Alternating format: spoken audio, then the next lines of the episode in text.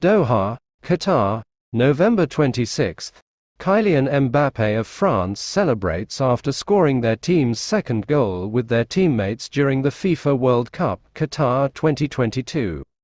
Group D match between France and Denmark at Stadium 974 on November 26, 2022 in Doha, Qatar. France beat Denmark 2-1 in Group D. Kylian Mbappé got both of the holders' goals.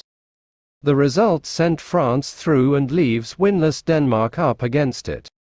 France 2-1 Denmark goals, Mbappé, 61 and 86, Christensen, 68. A Kylian Mbappé double propelled France to a 2-1 win over Denmark and a place in the last 16 of the FIFA World Cup Qatar 2022 trademark.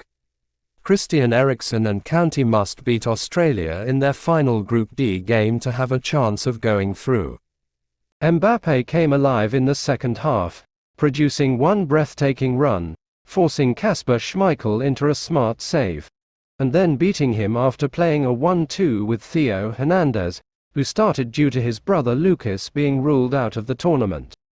France's lead lasted minutes.